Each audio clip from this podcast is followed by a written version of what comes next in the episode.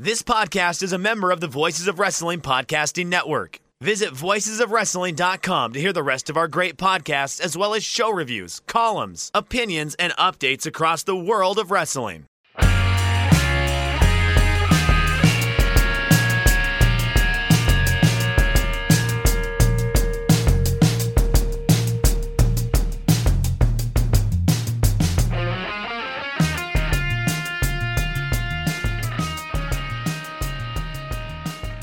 Kids, do you like professional wrestling? Oh, we like professional wrestling too. This is uh, Shake Them Ropes. He is Chris Novembrino. I am Jeff Hawkins, recording fairly early on a Friday because I have the day off. My work graciously gave us a four day weekend. And given that this is Memorial Day weekend, please, if you are here in the States, do take at least a moment of reflection for the people who died. It is while I do not shame people for having barbecues and parties on Memorial Day, I was always raised to believe that it was a day of reflection. But here's always with me one Chris Novembrino, a man who's trying to find parking. A man who's trying to find a party. parking. Oh, parking. Yeah, no. I- I- oh my God. I, you know, I, I now dub myself Jeff the Visitor. Uh, I, I didn't choose this life. In the last week, um, Chris Novembrino became the visitor, fighting for all of the visitors parking all across America. The visitors of America. The I- normal the normal ray of parking. Chris Novembrino. Yeah, no, I and, and again, some men seek out greatness. Some men, you know, uh, like you know, but but in my case, I I was thrusted into this role where I'm now combating the machine, the powers that be. I have I have communications going with the We've got to City- fight the powers that be. and the state, the city of Dallas and the state of Texas. The visitor will not be silenced, Jeffrey. The visitor will fight on. The visitor shall park. Shall Park. Yes, visitors parking, the the bane of many an existence in places. I, what, I'm, what I'm ranting about is that at my uh, particular apartment complex here, just to give like the quickest rundown, uh, new management company came in and they decided to create a visitors parking system where there are for an apartment complex of 625 units 30 visitors parking spaces and they're marked. And if you don't park in one of those your visitor gets towed. So that's one unit for every 20 and um, I inadvertently got like I went up there to just like put a comment in the uh you know complaint box or comment box and got my head chewed off. And now I um have to fight for everyone and it's a sacrifice I'm willing to make but uh, I just want people to know that it was supposed to be a regular Tuesday morning and Well, if- uh, if you greatness, win that- greatness arrived.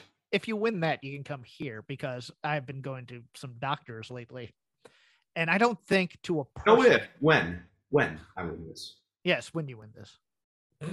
if uh, Is Camden Hawkins- City Hall, Chris, you know this. Um, no, uh, every doctor I've gone to, there's a sign in the in their waiting room. We do not validate parking. I'm like, what is the effing point then of having an office where I can come drive down? If you're not, if I have to pay, I have to pay more for the co for the for the parking than the copay most of the time. If if I decide to do that, so I, you know, oh, you're a little late, Mr. Hawkins. Yes, I had to go street parking because you dopes don't provide it in any way. It's like, eh, are we running a business here or are we running a, a cash scam? Because parking's the biggest grift in Los Angeles. I mean, it, it just is. It's, it's, it's, you see people like putting cones on the public parking. You know, and, and then no, you have to go get it valeted. I'm like, it's a it's a street parking spot. Why can't I park it? Well, we we've reserved it. It's like, oh, you have, have you? Oh, well then, that kind of thing. But yes, Uh, well, I, and it kills me out here uh, in in Dallas when I try to play shows down in Deep Ellum, and the parking situation has gotten really expensive down there. It's on average, if you're if you're willing to walk a little bit, you can find parking for as cheap as five bucks. But like they're soaking the tourists in deep. Yeah, I mean, Yeah. it- yeah, you, in the actual strip, it's like over twenty dollars to park. And the thing that's been annoying me when I've been playing down there lately is clubs are not. Sometimes I'm playing at certain venues where like where the opening acts so we're not getting paid, and clubs are not even covering the parking, so I'm playing at a loss. yeah. Yeah, I, and, and, yes, I know it's like oh, it's yards, Chris, or whatever. But like, come on, you're running a bar. You you you you said if, if you know that's the parking situation, one, you either designate parking the same way you got it for your employees for the band that is working for you that night, or you set aside a budget to get parking for that band or you work out an arrangement with a parking lot owner where you can get like you should not just be like well sorry about that. Enjoy spending $25 thanks for playing here tonight. Here's a drink ticket. No like, the, the, the super bowl guys were you i mean it was like half a mile three quarters of a mile away and they were uh they were um charging 150 bucks to park in their front lawn. So like go for that grift. Go for it. Say hi chris. All right, Hawkins, I'm going to use my microphone voice now for the podcast. You don't you don't ever tell me if I'm on the wrong microphone. Great producer. Some some great producer you are. Uh, leaving leaving me to embarrass myself on the microphone once again. I, I was turning in a great performance, and instead you soaked me. You soaked me. Who's the one who professionally records around here? Um, you? you know, it, it, you, you, know, friends help friends, Jeffrey. I, I, I, do we need do I, I will send you. I have quality animated cartoons that speak to this. Okay. I will send them to you. Uh, getting into wrestling news, following up on a couple stories that we did last week when we were early. Um, Sasha and Naomi walking on WWE. No, no movement on their end, but on the WWE end, contracts have been frozen merchandise has been pulled from the online stores as of last Friday, and burials abound on television to the point where if you watched SmackDown last week, uh, uh Pat McAfee is just had no idea that this Michael Cole promo on Sasha and Naomi was coming up, and he's just left to look confused. And the funny thing is, Pat McAfee, if if you are a fan of his podcast, and I am, uh, is number one the most grab the bag guy in sports, I think, and is the most I'm going to be honest with my audience about what's going on type of thing. And he's just left there to basically his reaction to Michael Cole's just tremendous. Bear, I mean, when I say tremendous, I mean WWE going out of their way to say that these employees are rogue employees who are not, they don't care about you, the WWE universe. It, it, it, I mean, no, the, the, the uh, level of intensity that Michael Cole was delivering that promo with contrasted against McAfee's furrowed brow, his yeah. legitimately flummoxed face that like, oh my God, when this company turns on you, they don't just turn on you, they go completely nuclear on this. And like, like, I, it was baffling because they were doing damage control on something that I think, like, if they had said very little about it, it, it, they basically made the situation bigger than it really needed yes! to be, as far as, far as I'm concerned. It brought attention to a situation where nobody would know except like the 25 to 50 percent of people who who read news updates on the regular from insiders like Sean Ross Sapp and Dave Meltzer. Nobody would have known that they had done this, although all they had to do was say we had an ins- something happened in the back with Sasha and Naomi, and they're, they're no longer in the main event.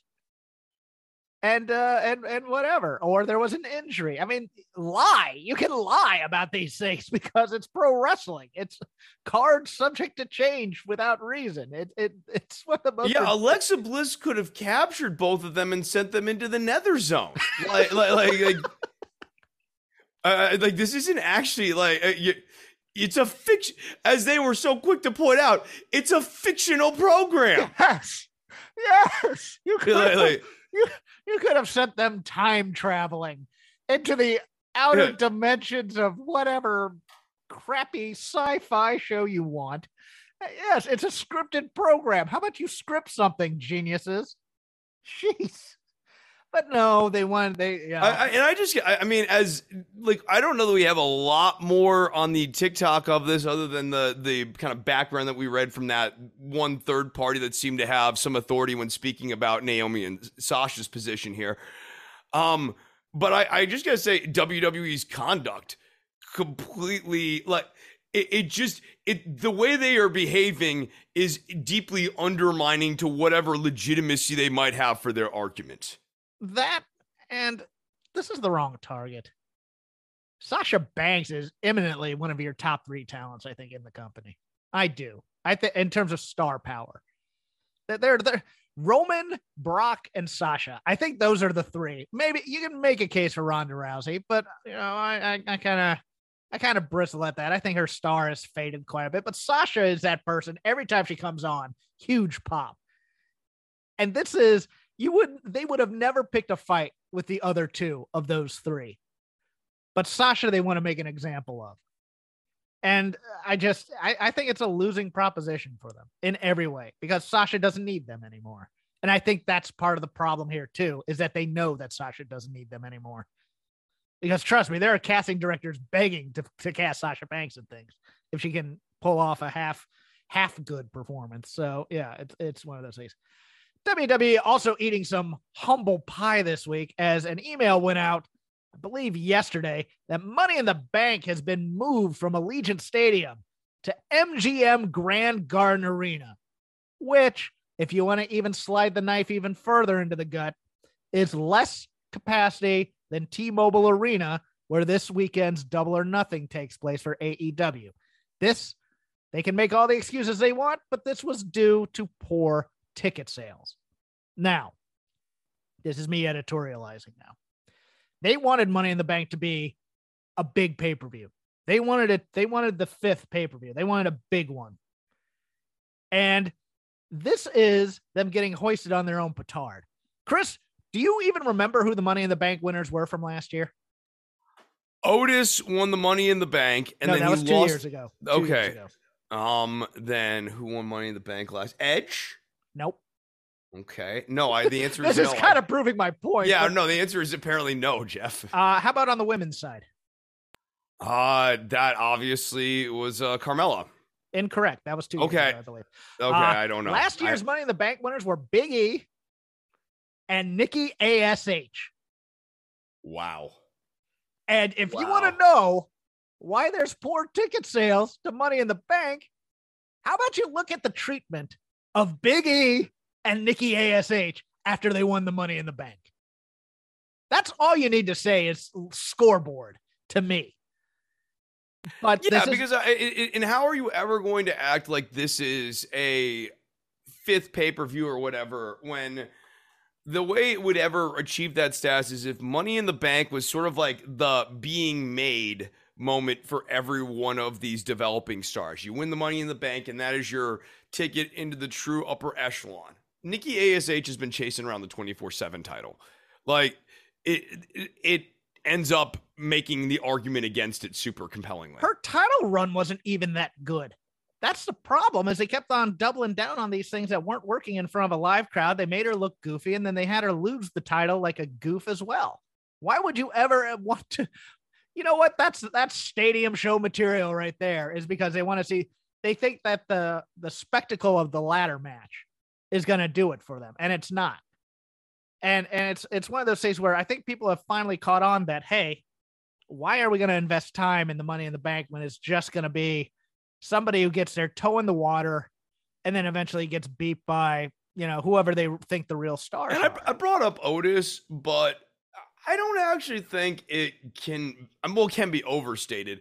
But I think, generally speaking, it's underappreciated as a sleeper moment that Otis losing the money in the bank in court in a skitlet, me, me, like, really, it, for those who pay attention, and like ticket buyers are people who pay attention to some degree, um, that sort of move tells people that money in the bank does not mean what it once meant.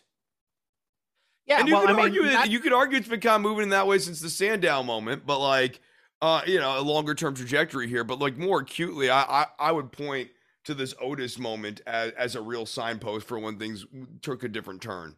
not not just ticket buyers, but but the whole making it a travel destination show.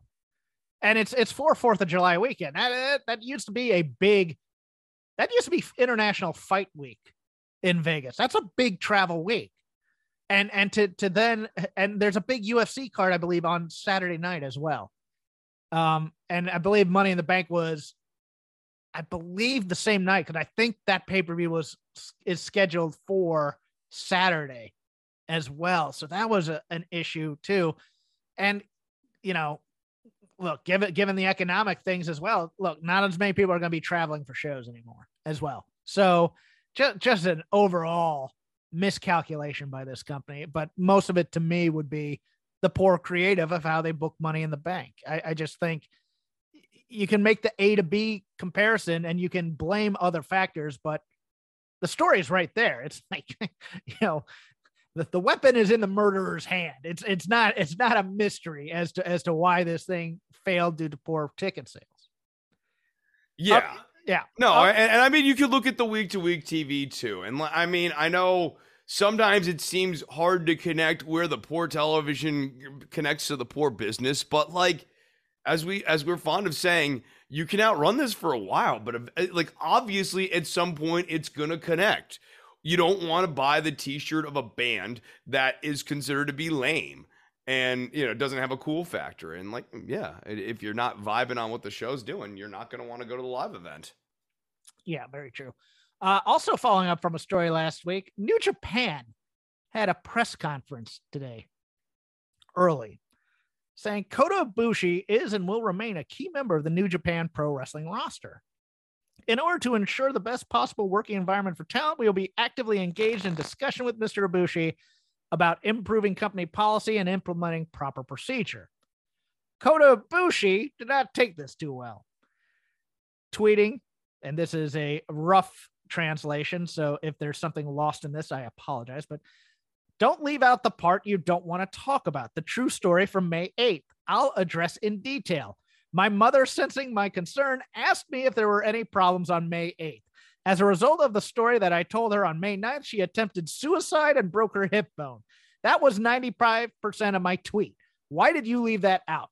I told you yesterday that I would address it if, and this is in parentheses, their explanation on the press conference was not correct.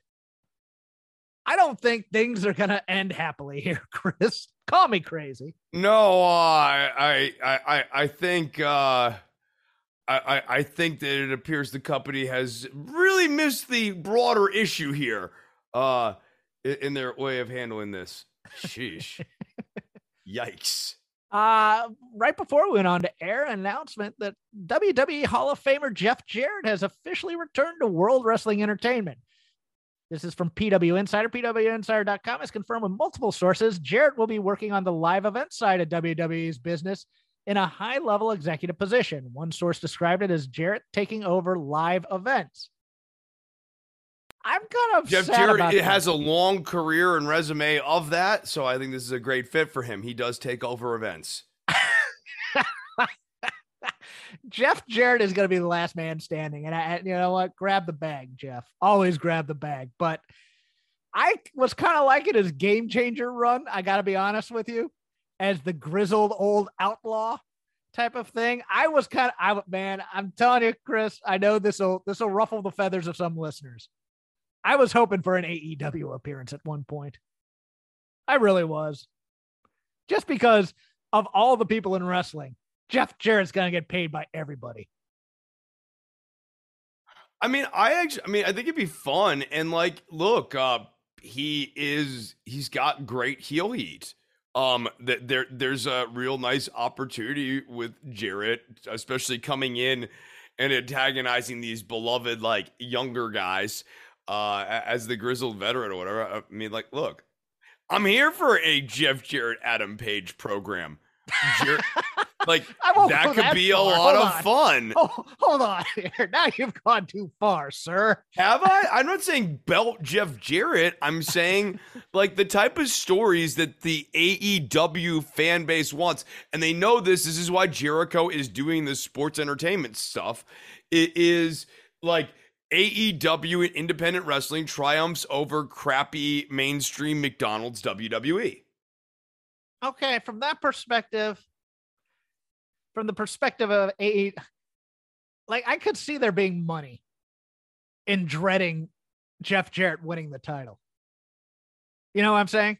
Uh, oh yeah, fear. especially with Jarrett coming out and giving like a detailed promo about how he like an impassioned like I can't wait to change this company to be more you know family oriented. like more- yeah, total nonstop action. yeah, uh, saying all the things that everyone hates and like Yeah. just leaning in. Yeah. Oh no, I, I, that might He- be the Jericho path. Now that I think about it, that might be.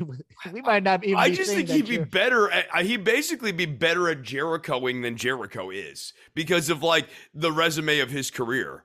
Oh man, that is that's some great fantasy booking. Uh, injury news: uh, Leyla Hirsch had successful surgery. She had a torn ACL. She's gonna be out for a while. Anthony Bowens looks like he did something to his knee. I'm not sure if ACL, MCL, or meniscus, but uh, he's gonna be on the shelf as well. He came out in a wheelchair during uh, Dynamite for a promo during, I believe, uh, Dark tapings on Wednesday. And Nikita Lyons, as seen on NXT, written out of the uh, tournament there because she has a torn MCL as well. Uh, Nikita Lyons is the interesting one here because I think they really wanted to put the rocket on her, and that's gonna that's gonna uh, cool that off real quick. Yeah, yeah, and I think they're gonna want to make sure that she's 100 percent and then some before they put the rocket back on her again with the given the knee stuff. Knees can be tricky. And in lighter news, weddings abound in the wrestling world. Looks like Speedball Mike Bailey and Veda Scott tied the knot this week, as well as Thomas Latimer and Camille. Kind of shocked to find out that Camille's only 28. That's uh that's interesting. But uh I believe there's one more to go. I believe Charlotte and Andrade will be doing that. But uh congrats to all of them. Very, very cool. That will end the news portion of this program. And now, as is custom here on Shake Them Ropes, the lazy river of wrestling criticism. Whatever we want to talk about, whatever we watched, whatever we saw, that will also include, because this is a pay per view week, a preview of this year's Double or Nothing from Las Vegas, Nevada. I have already done two of these previews, Chris. So you're going to be doing a lot of this talking, and I'm going to be doing a lot of apologizing for my previous picks. But uh, Chris, I will leave it to you before we start the preview. Is there anything pressing that you wanted to talk about uh, from this week's wrestling before we get into it? Yeah, because I don't want to do the full show of this, but like, let's talk about NXT 2.0. Okay. It's not worth actually recapping the full show of this. no, no, I, I, I, I, I'm not even saying this as a laugh line. That's the sad part. Is like, like sometimes I'm saying things now about this show that are actually just true statements.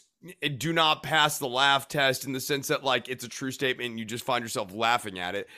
And um, this week NXT 2.0 hit a new unfortunate and, and sad milestone where at the end of this horrible main event segment, the main event segment's Bron Breakker wrestling Duke Hudson, middle management Duke Hudson, Middle management, Duke Hudson.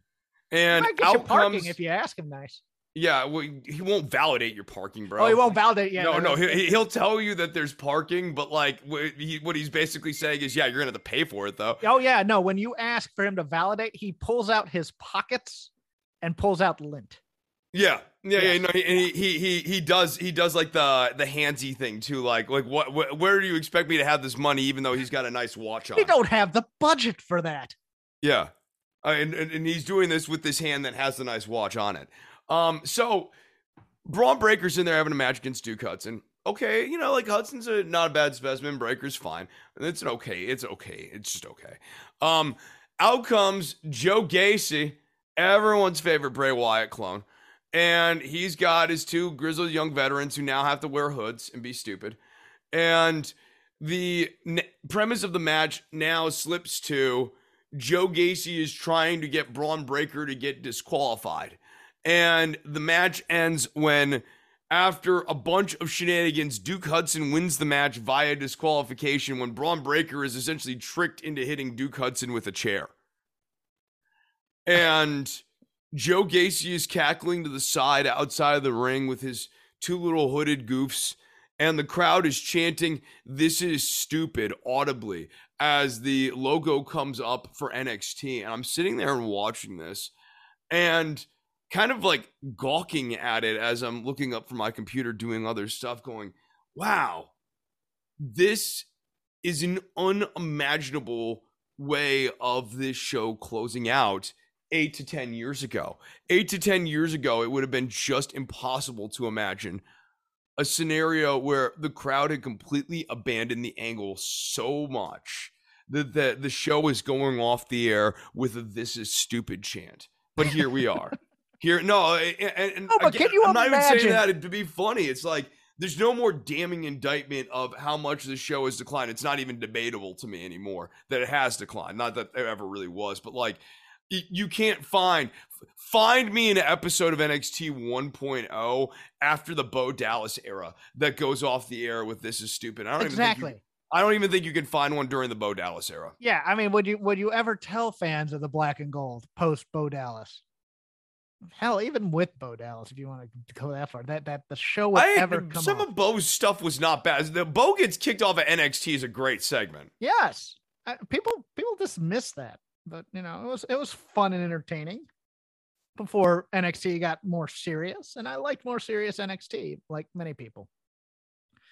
Uh, going into AEW, uh, before we get into the preview, I do have a question because it, it relates to the preview of this AEW, and and I let, let let's get into this because this was the most confusing segment in the go home show. I mean, the, the go home show, AEW just does piss poor go home shows. Let's be honest, because of because of how they their their point of view is we we still want to give people a great wrestling show for the hard sell. So they did all the hard sell stuff in the first hour, and then they end with the Owen Hart tournament stuff, and you're just like, eh, okay, great. But besides my editorializing there, the Punk Hangman promo. Lot of thoughts about this. Had a conversation, had a couple of conversations about it. Uh, I want y- I want you to talk about your thoughts on this, and then I'm going to give mine, and I want you to tell me, as someone who is not as deeply entrenched in the wrestling bubble as I am, which includes message boards and wrestling Twitter. Not that you're not entrenched in the wrestling bubble, Chris, but you know you don't. You you have other things to. I, I to- know. I, I admittedly have a. I've never. I'm not. Don't play coy about that at this point. I, I Okay. used to. I, I mean, I know. Like, I it was a part of my career. I closed caption professional wrestling, but like much like after working at you know a pizza place, you don't want to eat pizza you, every day. you don't live tweet like I do. no, no, I don't. That's what No, I'm I, I, saying. yeah, I. Well, dude, honestly, especially right now, I just nothing compels me to okay act like that. so yeah. so okay so so with that said and with our our particulars out there what was your opinion of this punk uh hangman confrontation Okay, so super mix. It was really complicated because initially I'm like, okay, Page is more fired up and engaged and more meeting the energy of a CM Punk feud and delivering with some intensity at a CM Punk level. But then, then, and this is important, you get into the actual content of what Page is saying.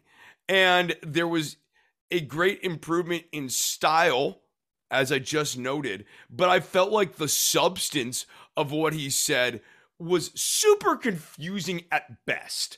I don't, and I've thought about it a while now, I don't understand what his like, you're a hypocrite about labor stuff. What like, what is that comment getting at? The, the best I've been able to come up with is you don't wrestle on TV enough, which is weird. Um, and I don't necessarily even know is all that true relative. I guess the question would be like relative to who? Like he shouldn't be wrestling as much as Jungle Boy. Like I, I, so, anyways, I was having a hard time with that, and I, I just felt like I felt like the story's still a little obtuse here. Like it's it's un if if you asked me to recap what is the story of CM Punk and Adam Page, I don't know that I can really tell you that. And and I think that if I gave you my version of it, and then we had four or five other people who follow wrestling fairly closely, like let's say the same level of intensity as me, I think all of our descriptions would be kind of divergent. Not like, you know, like diametrically opposed or anything, but divergent enough that it would speak to this idea that maybe this story has not been told very clearly. I don't really. Punk wants to win. I guess it's all business. where is Adam Page's head at in all of this? And I, I don't know. I so no, I think I think if you want to cut it off right there, I Yeah. think you're perfect because you're with me in many many ways. You're with a lot of wrestling Twitter in many ways that night watching that promo. But then you start listening to people like Dave Meltzer and you start going to message boards and you start reading it and I think here's the deal is we talk about this a lot. When things don't make sense on television, a lot of people go into their minds and create a story where the story makes sense. And I think that's what has happened here. According to what Dave Meltzer is is hinting at here, is that the story being told is that there's also some backstage stuff that's going on within this promo, and that the story is that they're trying to tell and and some fans have gotten into this too as well. Well, you knew that Eddie Kingston already said this, and MJF already said this that CM Punk is a phony, and that and that Punk is being disingenuous here, and it's the start of a heel turn. And I said they have not told that story at all. What they are doing right now, in my opinion, Chris, I think you're exactly right. They were vague and they're being obtuse here, and it's too clever by half, but it's also far too uh, but but there are too many people saying that they're telling the story that they're not telling i think we're getting into a point where we're going to have the retracing problem that we've talked about here they are telling the story to get to telling the story what they're trying to say and all adam page had to do was come out here and say things have changed in this company since you got here that is all they had to say in this promo and all those things that people are saying w- would be true, but it's not. It's not. They aren't say they they aren't saying that. They're trying to make you think, and they're and people are trying to justify this as long term storytelling, and it's not. If they are going to turn Punk heel here in any way, or if they're going to turn Punk after he wins the title in order to cravenly try and keep it, then they are telling the story here incorrectly so that they can now tell the story correctly that they've wanted to tell for the last three months. That is my opinion on this because I didn't see that at all. And I uh, I was with everybody. I was almost with Punk. Like, why are you so angry at me? They this is in in my wheelhouse. This is the equivalent of an improv scene where you have two players out there and one player has a secret motivation. And we can't start the scene until the other player gets the motivation out of that player. And we never got the motivation out there. I thought the, the page part of this promo just didn't connect with the reality of what the, the story they were building here was. It really wasn't. Now, if, if you wanted him, I mean, and it also doesn't jive well with with the with the page promo about CM Punk two weeks earlier about how he's gonna kick his ass and he's gonna make his fans not want to buy their merchandise anymore. There is an underlying anger here in Adam Page that needed to be addressed. And, and, and isn't that, I mean, isn't that underlying anger? And like, this is where it needed to finally start bubbling out that he's angry at the fans for not loving him enough. I don't know Like, to- about that. I don't know No, if that's to me, that's like the that's the closest thing to a coherent story Okay. you have here. That he he fought, he was cowboy shit. They loved him when he drove the Tesla with the horns. Now all of a sudden, here comes this guy who quit the business for seven years. He's old, he's washed, he's not the same entity he once was, and these people still love him and not me. When I represent their generation, I'm closer to their values. They can't even move on from him and embrace me. Like it feels to me like Page's contempt here. in the hobby, it's not easy being a fan of ripping packs or repacks. We hype ourselves up thinking "Ah, maybe I can pull a Ken Griffey Jr. rookie card, but with zero transparency on available cards and hit rates, it's all just a shot in the dark. Until now. Introducing slab packs from arenaclub.com, the only repack that provides real value, a complete view of all possible cards, and clear hit rates for each one. Now, when I buy slab packs at Arena Club, it finally feels like I know what I'm getting. I was able to open an Arena Club slab pack, and and I'll be honest, it was a lot better than what you normally do. Say you go to a card show and there's a random innocuous brown bag of cards, and yeah, you can open it and look, it's going to be junk. You're you you know what I mean? Like you know what you're probably going to get in those. Maybe you find that fun. And sometimes I do. Sometimes I like just opening up cards and saying, "Ah, hey, look at some random cards or whatever." But if you're really in this game to to find value and find particular cards, it sucks to have to buy these mystery packs, and it ends up being you know almost nothing, you know, nothing of value. Not with Arena Club. You can display again of all available cards, hit rates, grading, so you know that when you're opening up the slab pack, you are going to get something valuable. You are getting something good. And Arena Club, in addition to having those great slab packs we just talked about, is also a marketplace for card collecting, buying, trading, selling, displaying, all that sort of stuff. But those Arena Club slab packs, man, they are revolutionizing the repack game with transparency. After your pulls are revealed, they'll immediately be placed in your vault for safekeeping or trading and selling, and you can have them officially graded by Arena Club as well. So again, sending these things off, it's going to be officially graded by Arena Club, and the Arena Club grading process is accurate, fast, and transparent with full grade rationale provided and explanation of how your card was scored. So whether you're buying, selling, trading, or displaying Arena Club is the card collecting platform that you have to check out. So right now, I've got a special offer here for Voices of Wrestling Network listeners. You can get 10% off of your first purchase by going to arenaclub.com slash VOWnet. Again, that's arenaclub.com slash VOWnet. Now, that's a crazy offer. That's 10% off a $400 slab pack. $40 off right there. 10% off your first purchase. No matter what that purchase is, 10% off. Again, that's arenaclub.com slash VOWnet, arenaclub.com slash VOWnet for 10% off your first purchase on Arena Club. And we thank them for sponsoring the Voices of Wrestling Podcast Network. The future is a hefty responsibility and not one that we take lightly. But then taking things lightly has never been what Hefty is about. That's why we've created the Hefty Renew program that turns hard to recycle plastics into valuable resources like park benches and building materials. To participate, simply fill up an orange Hefty Renew bag with accepted items, tie it up, and drop it in with your regular recycling. That's it. It's that easy. It's time to rethink recycling with Renew. Particular valued resources may vary by geography. More info available at heftyrenew.com really is at the fans. And so, like, especially if they turn Punk heel, it will feel really unearned off okay, of this. Because to me, the story has felt like Page is angry, he's bitter, and like in the classic way, when someone's like kind of like angry, they're oftentimes trying to deflect what they're really angry about.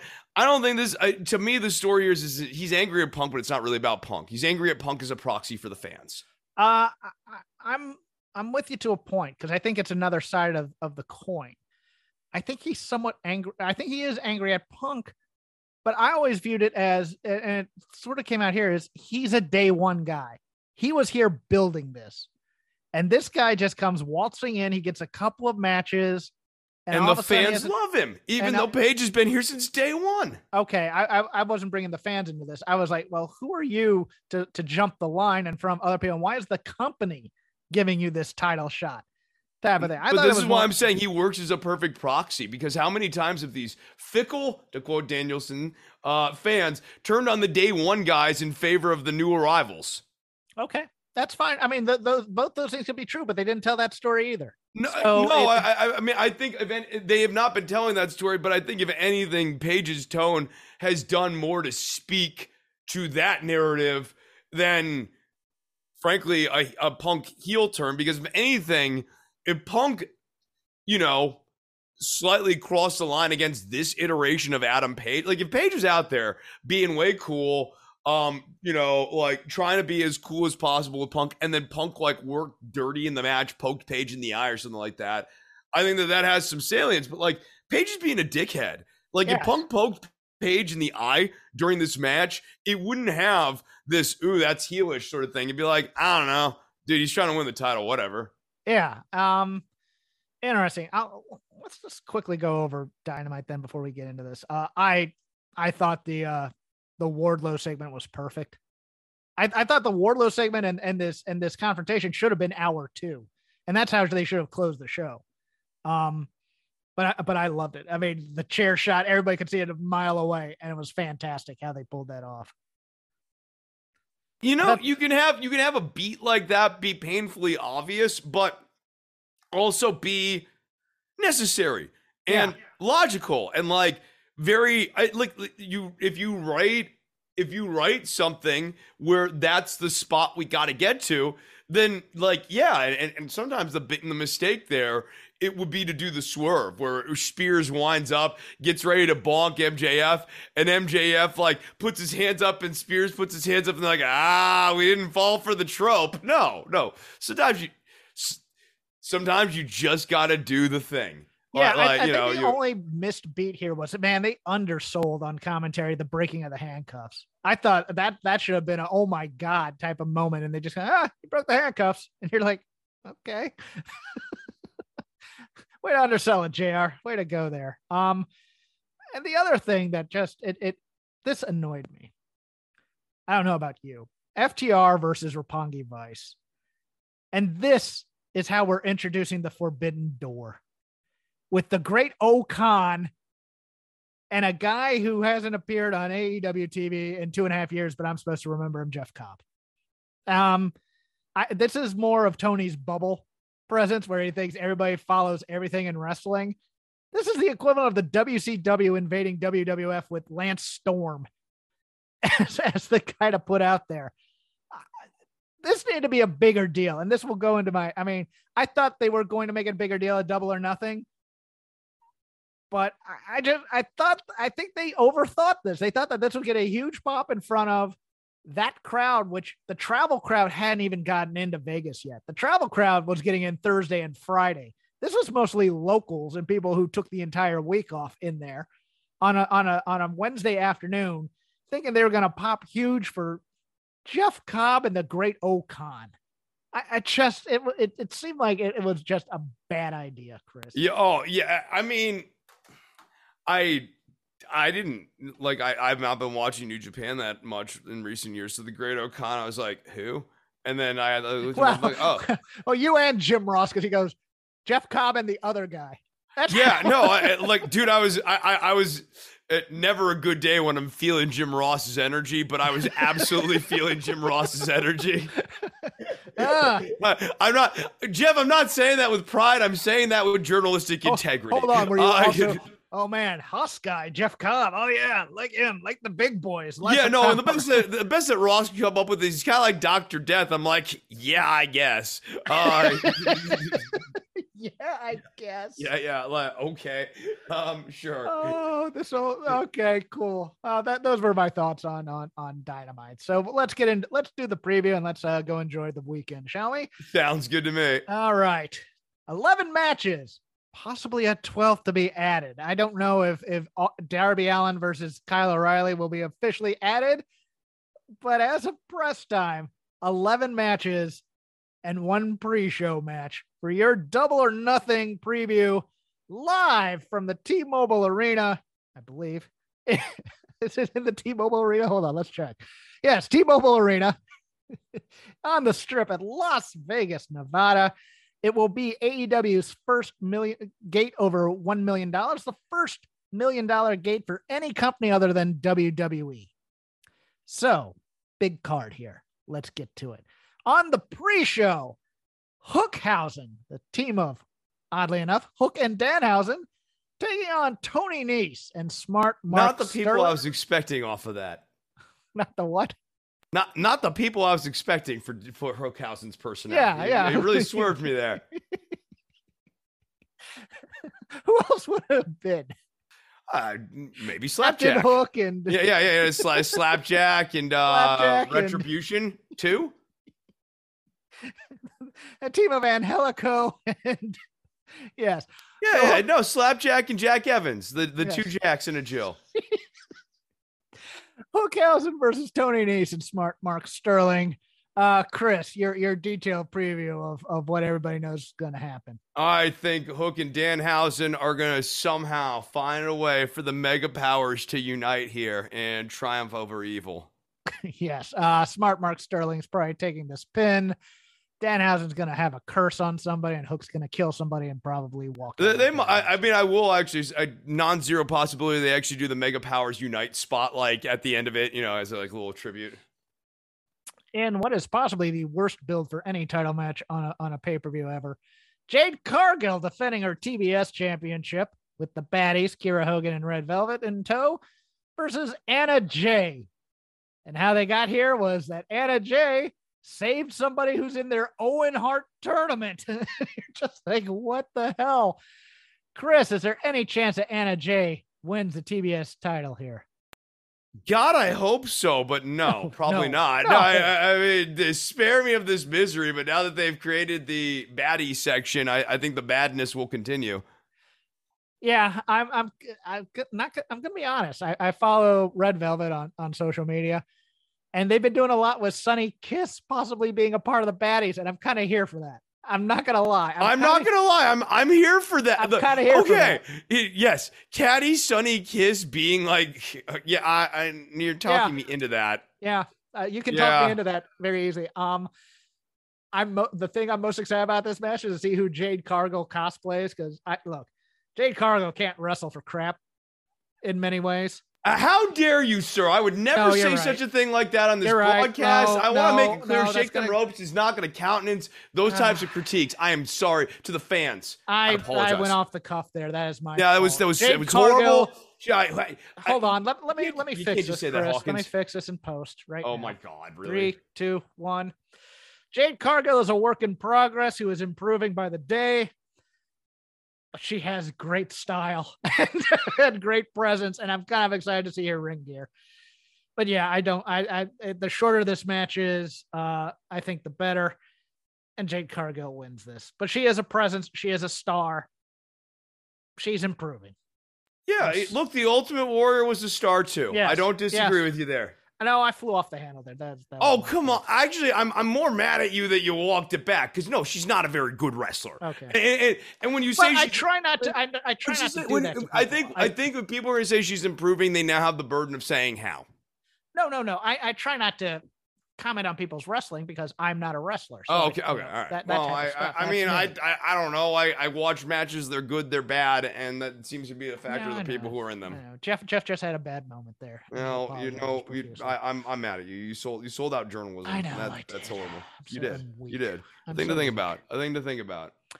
In a six-man tag match, the House of Black, Malachi Black, Buddy Matthews, and Brody King against the Death Triangle of Pac, Penta Oscura, and Rey Fenix with Alex Abrahantes. On paper, this match is going to be fantastic. If you like Spot Fest, I believe this will be the one for you. Story does nothing for me, and I am deathly afraid that Julia Hart's going to be involved in the finish. Chris, what do you see for this? See, I am more I am less optimistic about the work in this match. I'm worried that this has moved into the worst impulses of WWE and that it's going to be more skitty than it is uh matchy. Okay. Um I think given it's AEW there will still be a match there, but I think the focus of the competitors in this match is not going to be on making a good match but making a good skit and that's ultimately what's going to get the focus. That is my worry as well. I do think House of Black goes over here. Um, Oh yeah, I should have said that. Yeah, no, I, this, n- narratively, it makes absolutely no sense for Penta and all of them to win. I, I Yes. think probably the finish here is that like Penta and all of them try to like save Julia Hart, and Julia Hart betrays them. That yeah, that would be my my pick as well. In in a match that's to me going to be feast or famine, the Hardys, Matt and Jeff Hardy taking on the Young Bucks of Matt Jackson and Nick Jackson with one Brandon Cutler. I'll go first on this one. I I think Jeff Hardy's going to try and do too much here. I, I do. I think he's going to he's going to try and wreck himself here. Uh, I would be more interested in a Young Bucks Hardy straight match here than I would breaking out a ladder at any point. But I assume there's going to be a ladder broken out at some point for for no reason whatsoever. I'd be interested to see if the Young Bucks could carry the Hardys to a three and a half, four star match. I do. I don't think they can get there. I don't think Matt and Jeff.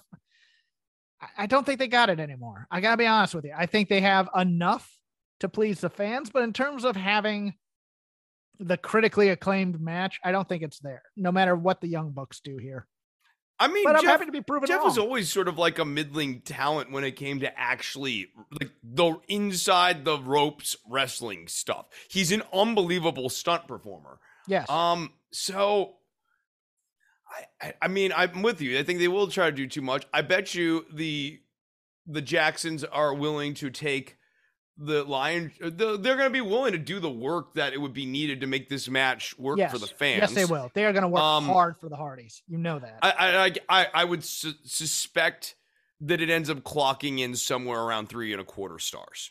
Like like Who wins?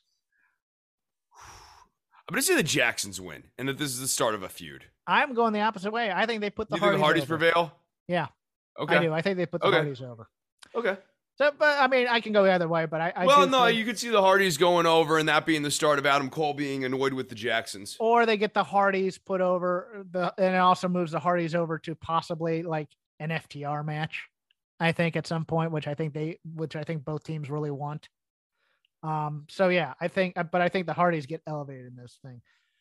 Next up, Anarchy in the Arena because we can't have blood and guts. Jericho Appreciation Society, Chris Jericho, Matt Menard, Angelo Parker, Daniel Garcia, and Jake Hager taking on Eddie Kingston, Santana Ortiz, and the Blackpool Combat Club, consisting of Bryan Danielson and Jon Moxley with William Regal. I I feel like, man, I feel like Blackpool prevails over the, this. This is a short term feud. I, I don't. Yeah, I, I'm. I'm gonna go. I'm gonna go. This is a short term feud, not a long term feud. But I, I, I'm prepared to be wrong on that one.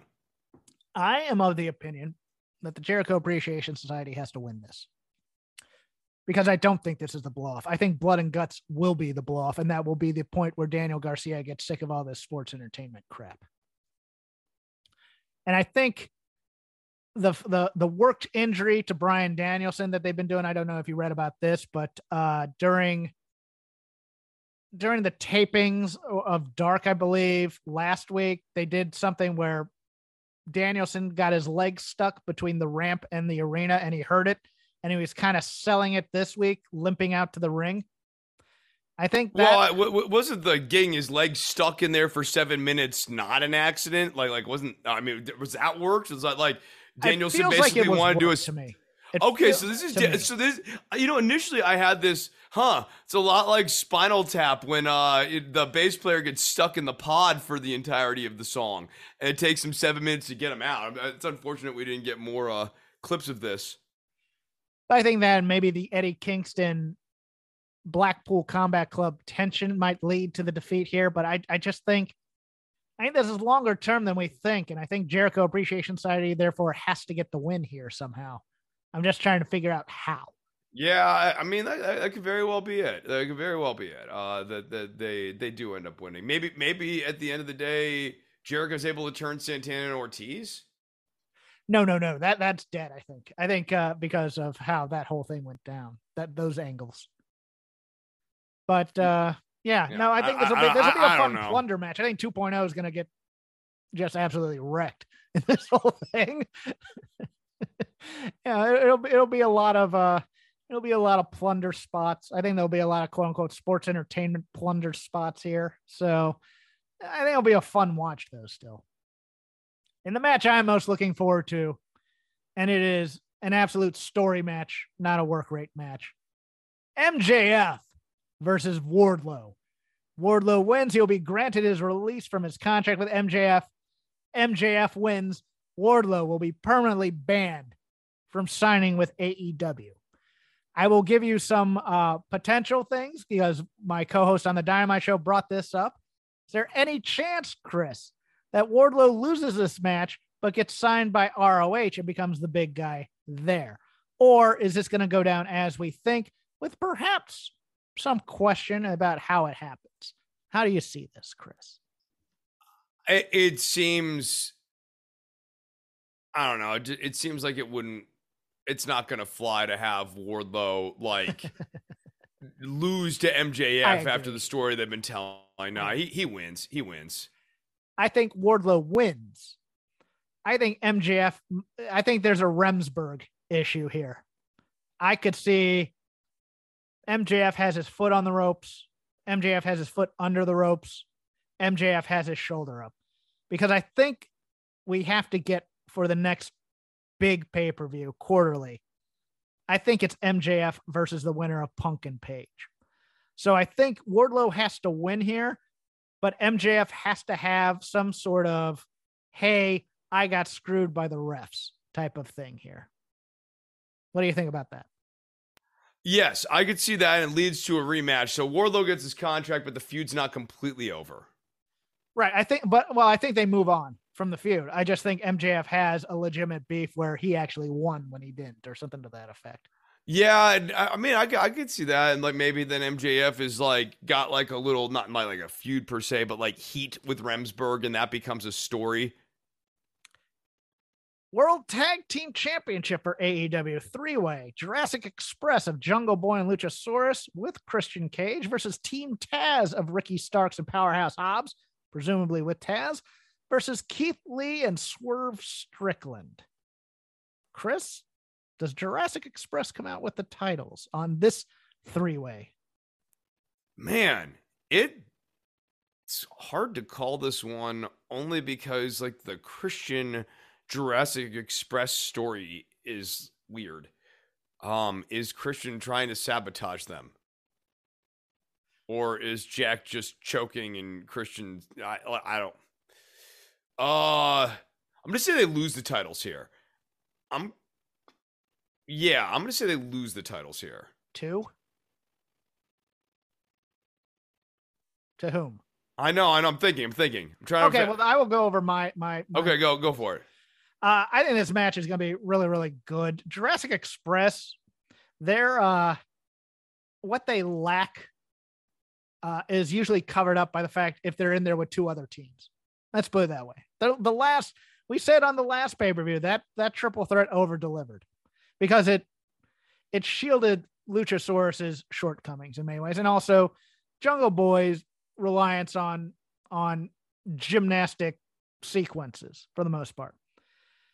Uh, I do think Jungle Boy and Luchasaurus lose the titles, and I think the breakup between I think Cage stomps a mud hole in Jungle Boy after the match. But I think it's time to put the titles on Team Taz. I think Ricky Starks and Powerhouse Hobbs are fantastic. That's think- what I was leaning to. Is that it's like actually like it's time to put like a real belt on Starks. Yes. Yeah. And because look, I don't know if the titles elevated Jungle Boy or Luchasaurus any. I really don't at this point. I don't know what the what the post mortem is here because I think they got caught in the morass of is Christian Cage really on their side or not? And I think that uh, and I think a lack of a really strong one-on-one feud with another team because remember this wasn't the original triple threat schedule. It was originally going to be the Young Bucks and Red Dragon here with with with the Jurassic Express. I think the lack of a strong one-on-one team feud has not helped the Lucha uh, has not helped the Jurassic Express. Almost called the Lucha Express. And I think it's time to change the titles. I think it's just time to change them. I, I don't disagree. Um, I, I mean, I, I the, I don't dislike the Christian pairing, but I don't think they've done a very good job telling the story with Christian. So then I guess I don't really care for the Christian pairing only on that. I love I love Christian. I just hasn't been working for me. The Owen Hart Tournament Final, starting with the women. Dr. Britt Baker, DMD, fresh over that win against Toni Storm. Might go a little bit into that because that angers me. Versus Ruby Soho or Chris Statlander. I said on other preview shows you might have seen the only person out of the final four who didn't need a big win was Britt Baker, DMD. Sure enough, screw job. Now I'm being told this is storytelling because Toni Storm looked at looked at DMD and said, if you screw me in any way, oh, it's gonna be vengeance. Doesn't matter. Toni Storm needed a win here. And she probably needed the win for the entire tournament to really capture the hotness of her debut, which has cooled down. Speaking of which, on the other side of the ledger, Ruby Soho, ice cold. Mostly just a theme song at this point, I think, in some ways, after a hot debut. Kris Statlander. This repackaging is not working very well. Who do you put in there against Britt Baker, number one? And who do you, do you put them over? Because it feels like right now, as it's being set up, is that we're getting the king and king, king and queen of the prom with Cole and Britt Baker coming out on top. I am legitimately fascinated by this Soho Statlander match uh, because I could see where they're trying to once again retrace their steps and give Ruby Soho the win that she needed over Britt Baker in the finals. But I could also see them going all the way with Statlander on this reboot to see if they can make it work. But I could also see just Britt Baker winning it all and us going, well, what was the point of that then? Chris, how do you see this? God, it is really tough because to me the play here would be why don't you try to fix what you damaged with Brit or with um, Ruby Soho? Yes, but I'm with you.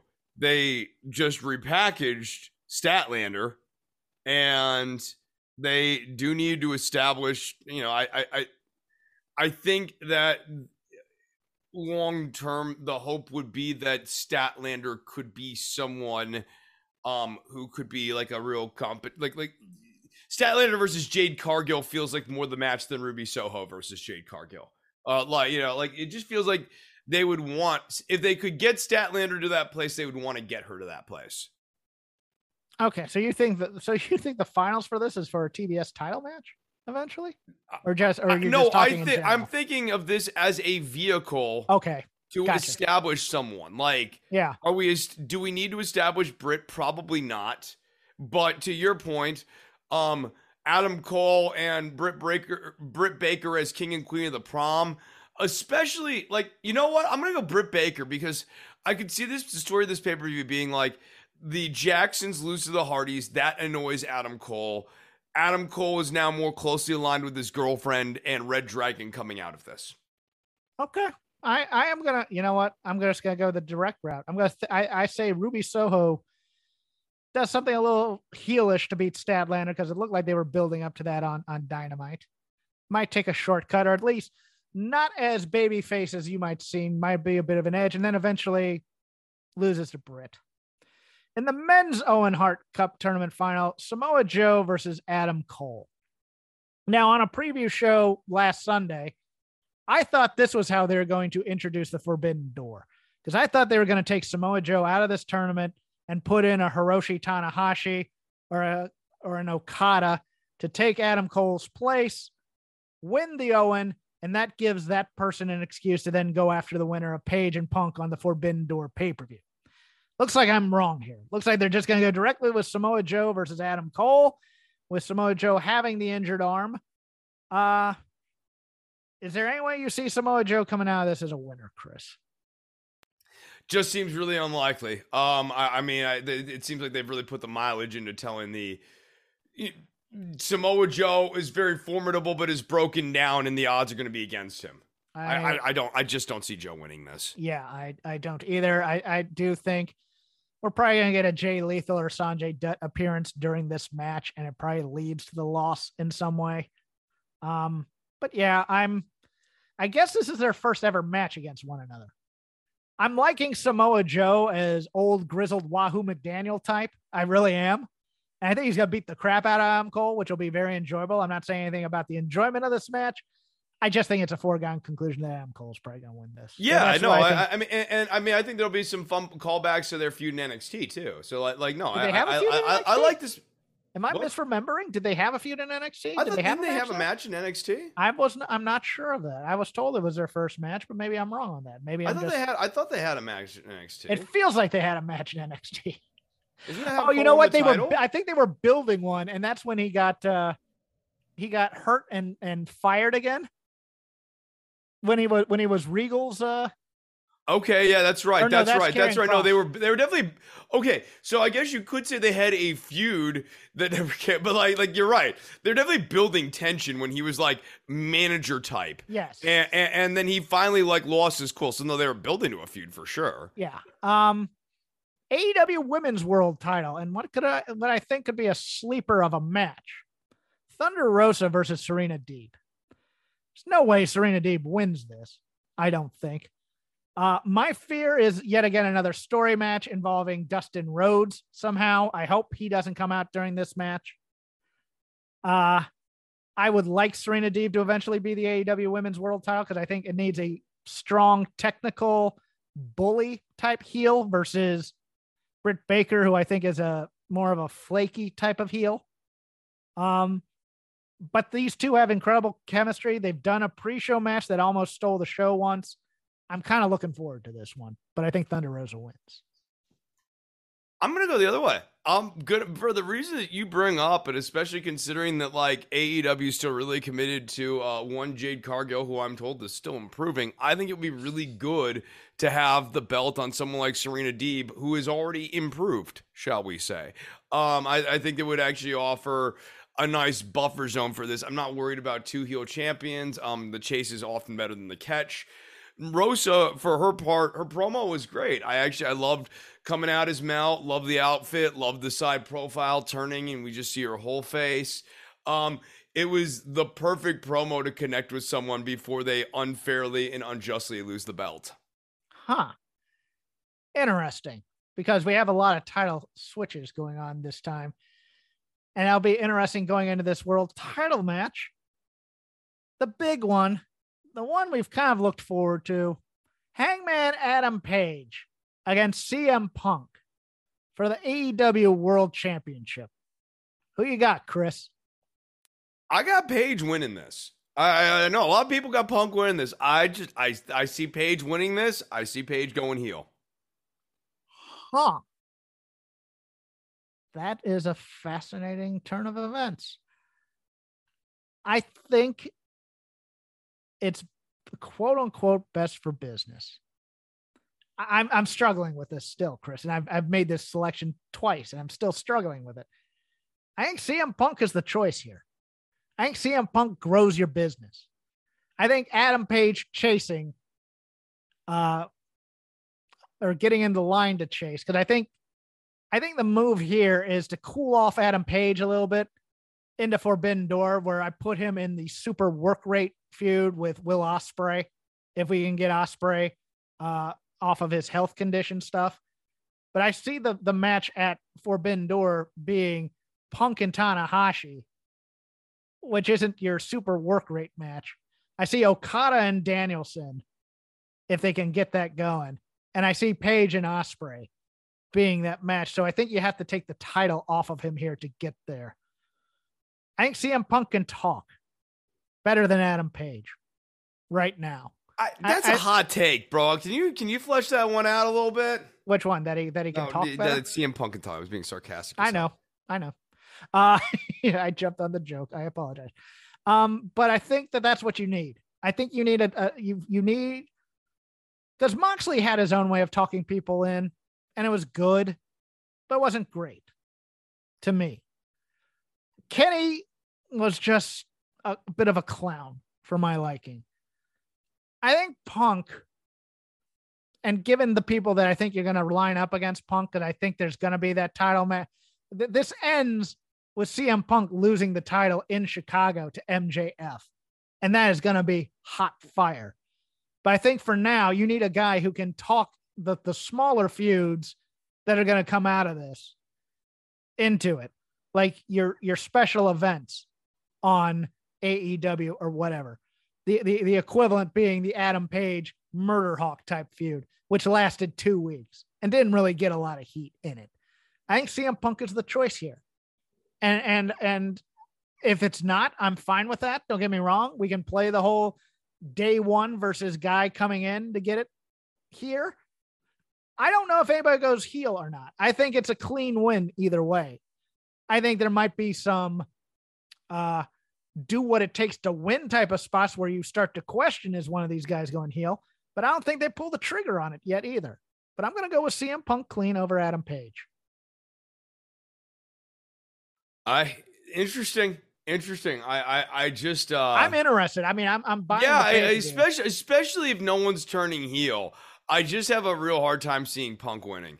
Um, I not not that I don't think he should be champion. I just I think I, I think Page needs to turn heel for like like as as part of losing the title. Like we need to really we need especially if you're gonna have it be about the betrayal uh, like mjf winning and everything like that it needs to his his ascension to the throne needs to be in bathed in white light shall we say. Hmm. Okay. No i can go your way too. I am not i'm not dismissing that in any way. It is I'm excited to see it. This is the one that I don't know about. Everything no, else, I'm like I, I'm I, I can't wait. Like this is this is this is the match I am looking forward to this weekend. Um, I think it'll be a really good match too. Like I, I think because Punk has been just kicking ass uh in this last run here. I I, I mean he's really engaged. I he's gonna be up for the big matches. Uh, and I I'm really stoked about this match. Uh yeah, no, I, I can't wait. But I and I, I like I like that it's not clear. I really do. with that, go enjoy your weekend. It's been Shake Okay, Them Ropes. You follow me, follow Thanks. me at Crap Game 13. You can follow Chris at DWATG. You can just follow the show at Shake Them Ropes, all one word. Every week over on patreon.com slash fight game media for five bucks. You can hear my hot takes, post dynamite on the Dynamite Show with one Paul Ace Fontaine, who is currently in Vegas with most of the other crew from Fight Game Media. That comes out usually late Tuesday night. Give it a listen, or late Wednesday night. Give it a listen on your early Thursday mornings. Chris also does other podcasts as well. He is going to plug them for you now. Yeah, don't worry about the government. I actually had some time off this week here uh, and uh, went and taped an episode, talked about the uh, tragedy down in Uvalde, uh, and actually talked about a less well covered, uh, very, very close call right down the street from me this week that uh, could have very easily gone a similar direction here. Um, so we'll be talking, uh, unfortunately, yet again about guns, schools, and America on the most recent episode of Don't Worry About the Government, which you can find at patreon.com slash DWATG.